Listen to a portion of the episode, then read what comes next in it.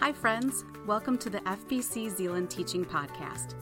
We are a local church in Zeeland, Michigan, and we desire to know Christ and to make him known.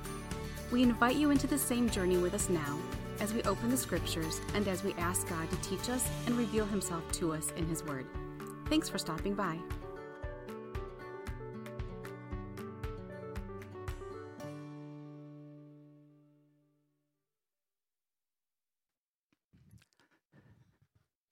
To introduce the message this morning, I'd like to invite us to travel back to the days of our early childhood when um, perhaps we're in kindergarten. And uh, we're going to play a game we're going to play a game of what is missing. And so I'm going to show some pictures on the screen, and I'm going to invite you to tell me what is missing from the picture. And so if we can uh, put that first picture up on the screen and uh, take a look at that. Uh, well, what's missing in this picture? Okay, there's a tire missing. Very good, good. Let's go to the next picture. Okay, what, what's missing in this particular picture? A wing, right, right. We're missing a wing in this picture. Okay, let's go to one more picture. What's, what's missing in this picture? Okay, a rope. We're missing a rope in this picture. And so, in all three of these pictures, we've seen that we're missing something. Something is lacking. And the reason I am using this game to introduce the message today is because the passage of Scripture that we're looking at today is about something that is missing or lacking. And so I'd invite you to open in your Bibles to the book of Colossians, chapter 1, and we're going to look at verses 24 to 29. Colossians chapter 1, verses 24 to 29. I'd like to read that passage for you, and I'd like to invite you to stand as we have God's word read in your hearing. Colossians chapter 1, verses 24 to 29. It says, I now rejoice in my sufferings for you, and fill up in my flesh what is lacking in the afflictions of Christ, for the sake of his body, which is the church of which I became a minister according to the stewardship from God, which was given to me for you to fulfill the word of God. The mystery which has been hidden from ages and from generations, but now has been revealed to his saints. To them, God willed to make known what are the riches of the glory of this mystery among the Gentiles, which is Christ in you, the hope of glory. Him we preach, warning every man and teaching every man in all wisdom, that we may present every man perfect in Christ Jesus. To this end, I also labor, striving according to his working, which works in me mightily. Let's pray together. Heavenly Father, as we look into your word this morning, I pray your Holy Spirit would guide my words and I would be faithful to what you've given us through the inspiration of your Holy Spirit here in the book of Colossians. And I pray for each person here, all of my brothers and sisters in Jesus Christ, as they hear this morning. I pray that your Holy Spirit might illuminate their hearts with your truth. I ask in Jesus' name. Amen. You may be seated. Well, we can notice a number of things as we look at this passage. And the first thing we can notice is what I've already mentioned, and that is in this passage, something is missing or lacking. And so if we look at verse 24 again, it says, I now rejoice in my sufferings for you and fill up in my flesh what is lacking in the afflictions of Christ for the sake of his body, which is the church. And that's a pretty dramatic statement to fill up in his flesh what is lacking in the afflictions of Christ. How is it possible that there can be anything lacking in the afflictions of Christ? I mean, I like to just uh, turn to a few passages. You can stay in Colossians if you wish. I'm, I'm going to look at Hebrews 7:25 first.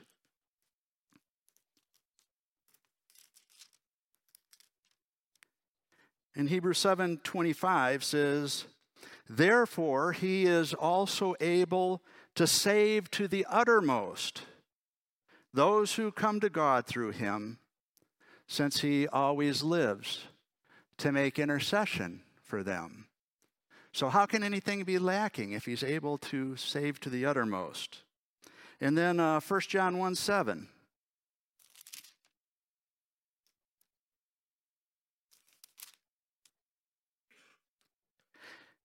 says, But if we walk in the light as he is in the light, we have fellowship with one another, and the blood of Jesus Christ, his Son, cleanses us from all sin. And so, if the blood of Jesus Christ cleanses us from all sin, how can anything be lacking in the afflictions of Christ? And then, still in 1 John, 1 John 2 2, and he himself is the propitiation for our sins, and not for ours only, but also for the whole world. And so, if Jesus Christ is the propitiation for the sins of the whole world, how can anything possibly be lacking in the afflictions of Christ? Jesus Christ bore all of the sufferings that all of the entire human race could endure throughout all of eternity in the lake of fire. He did that as he hung on the cross because he is infinite as God the Son in the flesh. And so, as the eternal Son of God was able to bear an eternity of suffering in a finite amount of time. So, how can anything be lacking in the sufferings of Jesus Christ? And perhaps we can get a better idea of what exactly is lacking if we see what Paul talks about being done to fill up that which is lacking in the afflictions of Christ. So, back in Colossians chapter 1 verse 24 we see that whatever that thing is that is lacking Paul fills it up in his flesh. He says, Now I rejoice in my sufferings for you and fill up in my flesh what is lacking in the afflictions of Christ for the sake of his body, which is the church. And so Paul is doing something that is filling up what is lacking in the afflictions of Christ. And what exactly is it that Paul is doing? And to answer that, we can jump down to verse 28. Paul tells us in verse 28 what he does to fill up that which is lacking or missing in the afflictions of Christ. In verse 28, he says, Him we preach, warning every man and teaching every man in all wisdom, that we may present every man perfect in Christ Jesus. And so, according to verse 28, Paul preaches, warns, and teaches, and that preaching, warning, and teaching fills up what is lacking in the afflictions of Christ.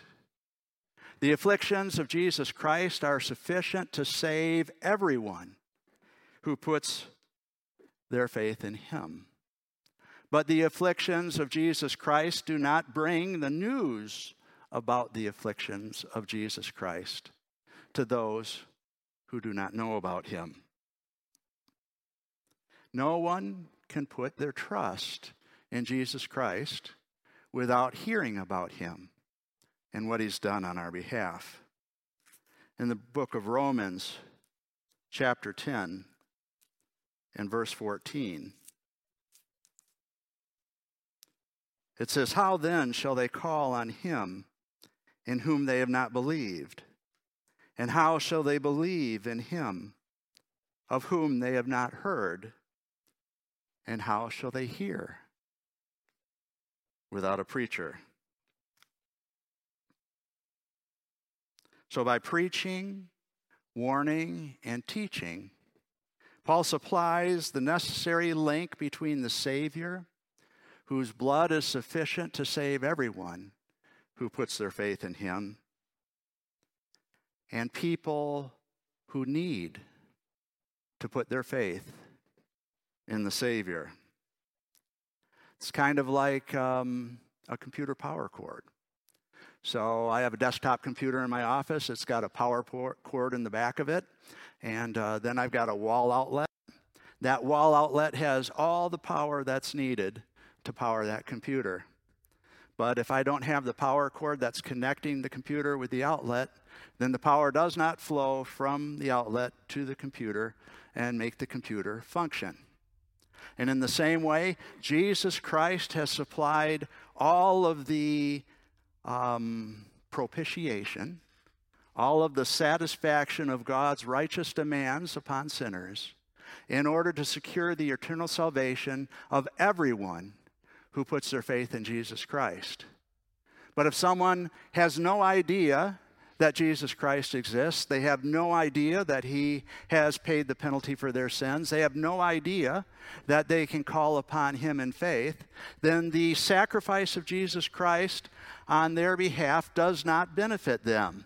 They are lacking in the fulfillment or filling up the afflictions of Jesus Christ on their behalf. And providing that link involves suffering. Back in Colossians 1, verse 24, once again, I'll read it. I now rejoice in my sufferings for you and fill up in my flesh what is lacking in the afflictions of Christ for the sake of his body, which is the church. Paul experienced suffering as he fulfilled what was lacking, as he proclaimed the good news about Jesus Christ to those who needed to hear about him. Shouldn't be too surprising if we look at 2 Timothy chapter 1 and verse 8.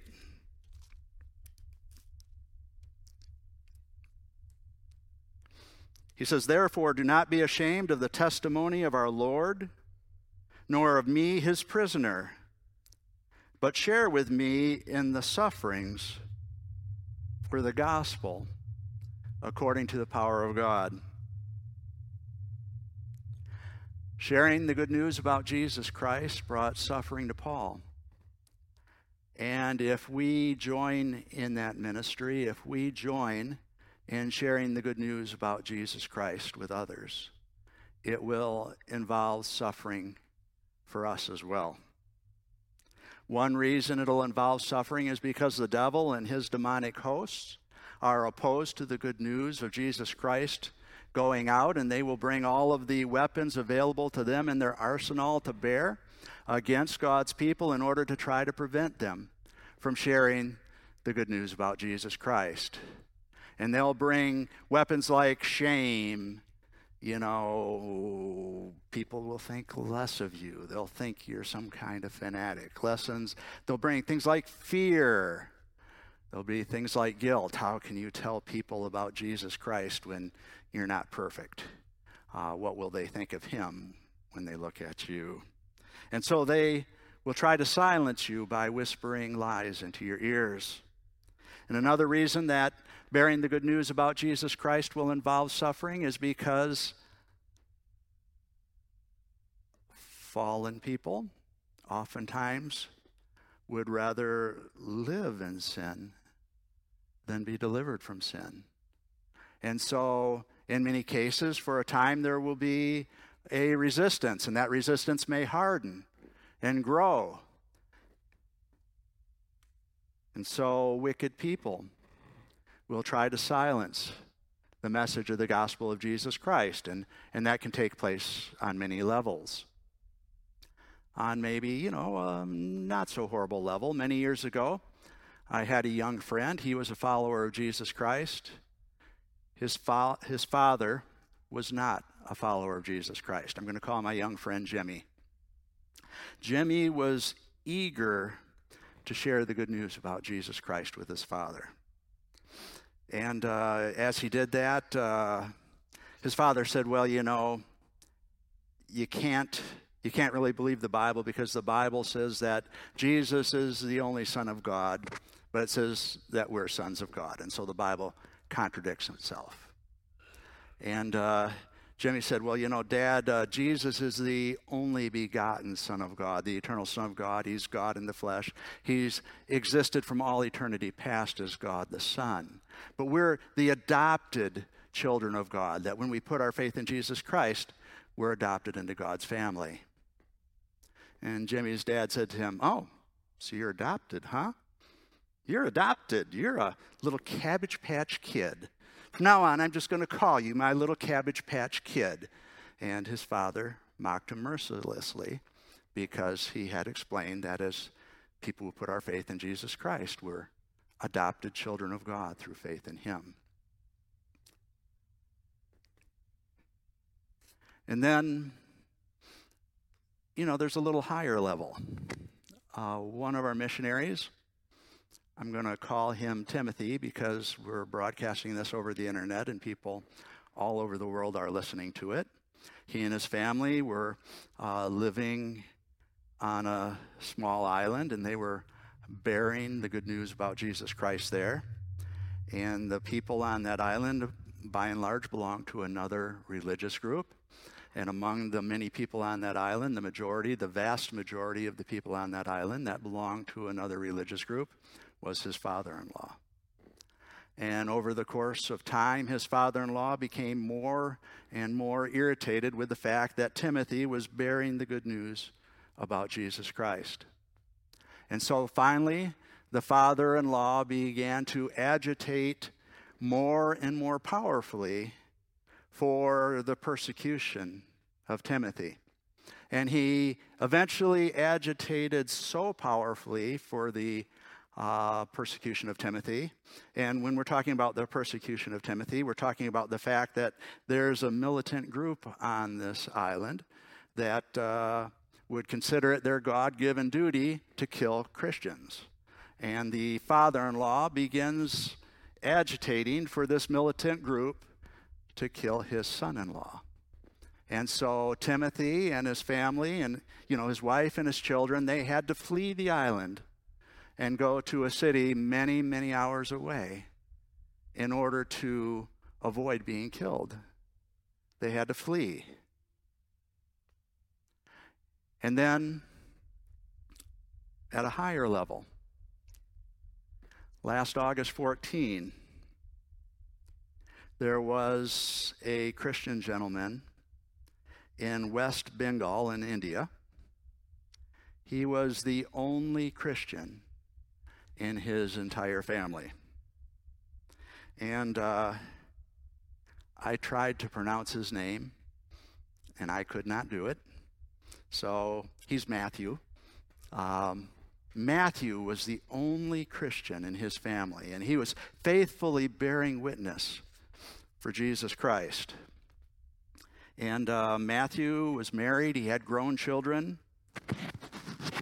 And um, as he was bearing witness for Jesus Christ, um, it became difficult for his family to have him around, but his daughter was getting married, so he came back for the wedding. And as he's there for the wedding, the family sets upon him and beats him and injures him quite significantly. But he manages to get away.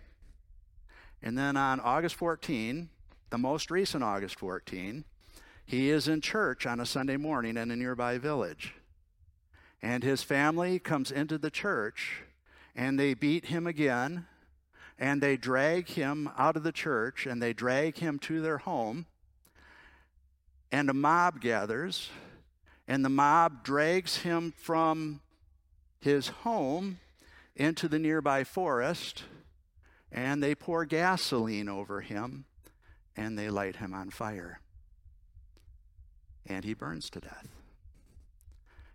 And so he suffers because of his witness for Jesus Christ. And as we bear witness for Jesus Christ, we may face varying degrees of suffering as we are faithful to him. It's not easy to bear the good news for Jesus Christ. And if you faithfully bear the good news for Jesus Christ, Sooner or later, you will suffer in varying degrees. But though it's not easy to bear witness for Jesus Christ. Although bearing witness for Jesus Christ involves suffering, it also brings joy. Back in Colossians 1:24, I now rejoice in my sufferings for you and fill up in my flesh what is lacking in the afflictions of Christ for the sake of his body, which is the church. Paul rejoices in his suffering. And the gospel brings joy because it is good news. It frees from sin and eternal death. It gives new life. It rewards those who bear it. When my family and I were in Norway, it was quite common that on a Friday night we would go to a small town near our home and um, we would bring a couple thermoses of coffee. And as people passed by on the streets, we would say, Would you like a cup of coffee? And a significant number of people would say, Sure. And they'd stop and we'd pour them a cup of coffee. And uh, we'd sit there and drink coffee, and they'd sit there and drink coffee. And um, after a while, many of them would say, Why are you doing this? And we'd say, Well, we're just passing out coffee and we're talking to people about God. And one week, a guy came by and he took a cup of coffee and asked, Why are you doing this? And we said, Hey, we're passing out coffee and talking to people about God. And, and um, he chatted for a few minutes and uh, we gave him a gospel tract and he left. And uh, the next week he was back. This guy's name was Johnny, and that really was his name, which is unusual because Johnny is a really unusual name for a Norwegian, but nonetheless, his name was Johnny. And, uh, and uh, Johnny came back the next week, and he was so excited. And Johnny said, Last week, when I came by here, I was planning to go home and kill myself. And he said, But, you know, we chatted for a while and you gave me that little booklet. And uh, I went home and I threw the booklet on the nightstand and I decided to go to sleep instead of killing myself. And so I, uh, I went to sleep. And the next morning I woke up and I picked up the book off the nightstand and I read it. And I called on Jesus Christ for salvation. And I am so happy. And I was so excited that later that day I saw my best friend and I gave him the booklet. I said, This is so great. You need this. And I gave it to him. I need another booklet. And Johnny was rejoicing. And my friend Joe and I, who were there, we were rejoicing. And scripture tells us that there's rejoicing in the presence of the angels of God over one sinner who repents. And you know, the first time I read that, I read it as the, the angels of God rejoice when a sinner repents. But that's not what it says. It says there's rejoicing in the presence of the angels of God because God is in the presence of the angels of God. And God is rejoicing when a sinner repents. And so Johnny rejoiced. Joe and I rejoiced. God, and I'm sure the angels too, rejoiced because Johnny had come to faith in Jesus Christ.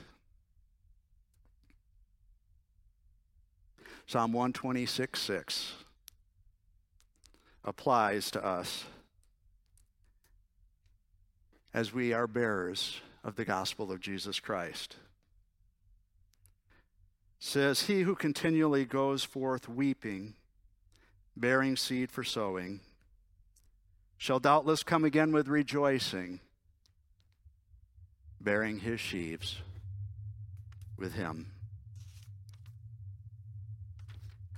Now, we also see in this passage that we're looking at this morning that this good news is a stewardship. In verse 25, it says, of which I became a minister according to the stewardship from God, which was given to me for you to fulfill the word of God. And a stewardship is when something valuable is entrusted to someone so that they can use that valuable thing to accomplish the purposes of the one who has entrusted that valuable thing to them. To kind of get an example of what it means to be a steward, I can turn to uh, Luke chapter 12, verses 42 and 43. It said, And the Lord said, When then is that faithful and wise steward, whom his master will make ruler over his household, to give them their portion of food in due season? Blessed is that servant whom his master will find so doing when he comes. So the servant is given a task to do on behalf of the master, and the master rewards the servant for fulfilling the task that he has given him. And God has entrusted the good news about him to us. The good news about Jesus Christ is more valuable than anything else in the world. It's more valuable than silver and gold, more valuable than fast cars or yachts or uh, private jets or anything else that is anywhere in the world. It can take sinners who are bound for the lake of fire and make them into saints, bound for the golden streets where they can rejoice in God's presence for all of eternity. And so we are stewards We've been entrusted with something precious to use on behalf of the one who's entrusted it to us. And the good news is also a mystery in verses 26 and 27. It says, The mystery which has been hidden from ages and from generations, but now has been revealed to his saints. To them, God willed to make known what are the riches of the glory of this mystery among the Gentiles, which is Christ in you the hope of glory.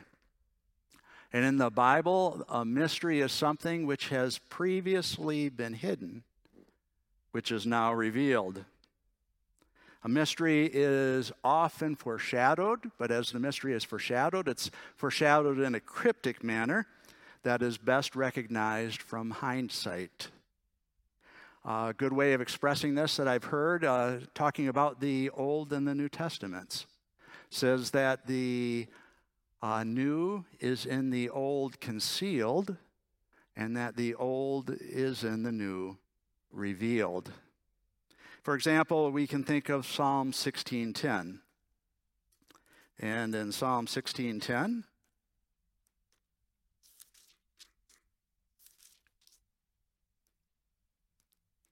It says, For you will not leave my soul in Sheol, nor will you allow your Holy One to see corruption.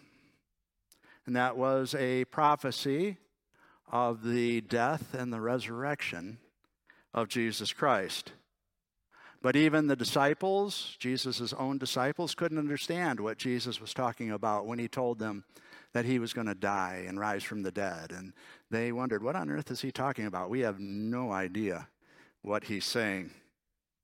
But after Jesus rose from the dead, then the disciples understood what he had been talking about. And Colossians 1:26 tells us that this mystery, this mystery about the eternal Son of God coming to die, to bear the sins of mankind and rising again to give them a new life, that this mystery has been revealed to his saints. Verse 26 again. The mystery which has been hidden from ages and from generations but now has been revealed to his saints. And when we're talking about the mystery being revealed to saints, we're not talking about saints meaning super Christians. Uh, the proud, the super Christians, you know. Uh, but uh, talking about it being revealed to all of God's people because the word saints means holy ones. It means everyone who has been made holy through faith in Jesus Christ. That when we put our faith in Jesus Christ, then the blood of Jesus Christ cleanses us from all sin. And suddenly we are no longer sinners, we are saints. We are holy, fully acceptable in God's eyes. So that if you have put your faith in Jesus Christ, you are a saint And if you have put your faith in Jesus Christ, then this mystery of the gospel of Jesus Christ, this thing that was hidden and has now been revealed, has been entrusted to you. If you have put your faith in Jesus Christ, you are a steward of the gospel of Jesus Christ. We have been entrusted with this valuable thing that people around us need. And we're to use this valuable asset that's been entrusted to us in order to accomplish the purpose for which God has given it, so that people can call upon Jesus Christ and so in faith and be drawn, be, be reunited with God through faith in Him. And so, in harmony with verse 27, God has willed to make known to you what are the riches of the glorious of this mystery among the Gentiles, which is Christ in you, the hope of glory. And in harmony with verse 28, God wants you to proclaim this truth, warning every person and teaching every person in all wisdom, that you may present every person perfect in Jesus Christ. And in harmony with verse 29, God wants you, God wants us to labor and strive according to his working, which he works mightily in us. And so the afflictions of Jesus Christ have secured eternal salvation for all who will put their trust in him. But no one can put their faith in Jesus Christ without hearing about him. The good news about Jesus Christ has been entrusted to us. We are stewards. The good news was hidden in the past, but has now been revealed to us and entrusted to us so that we can share it with others. And so may God speak powerfully through us so that many hear and come to faith in Jesus Christ as a result of our testimony. Let's pray together.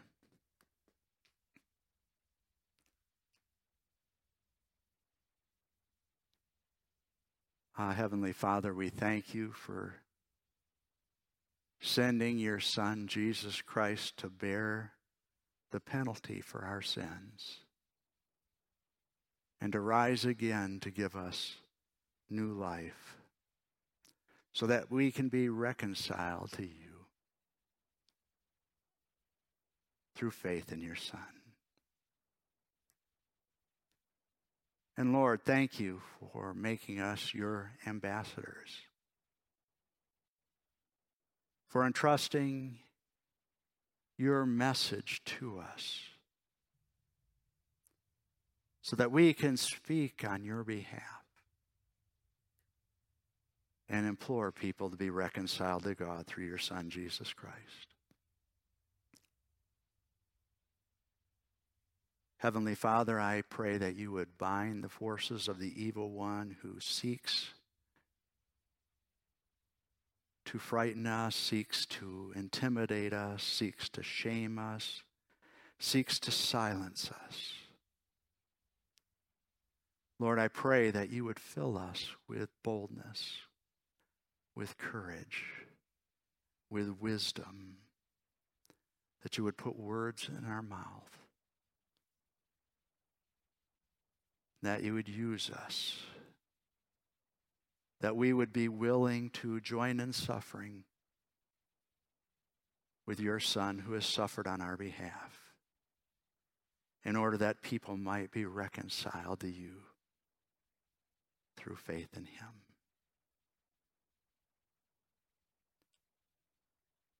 I pray in the name of your Son, the Lord Jesus Christ. Amen. Thanks for listening. We hope that what you heard inspires you to take the next step in your faith. If you have questions about this message or would like more information about our church, we invite you to check us out at fbczeeland.org or call us at 616 772 4377.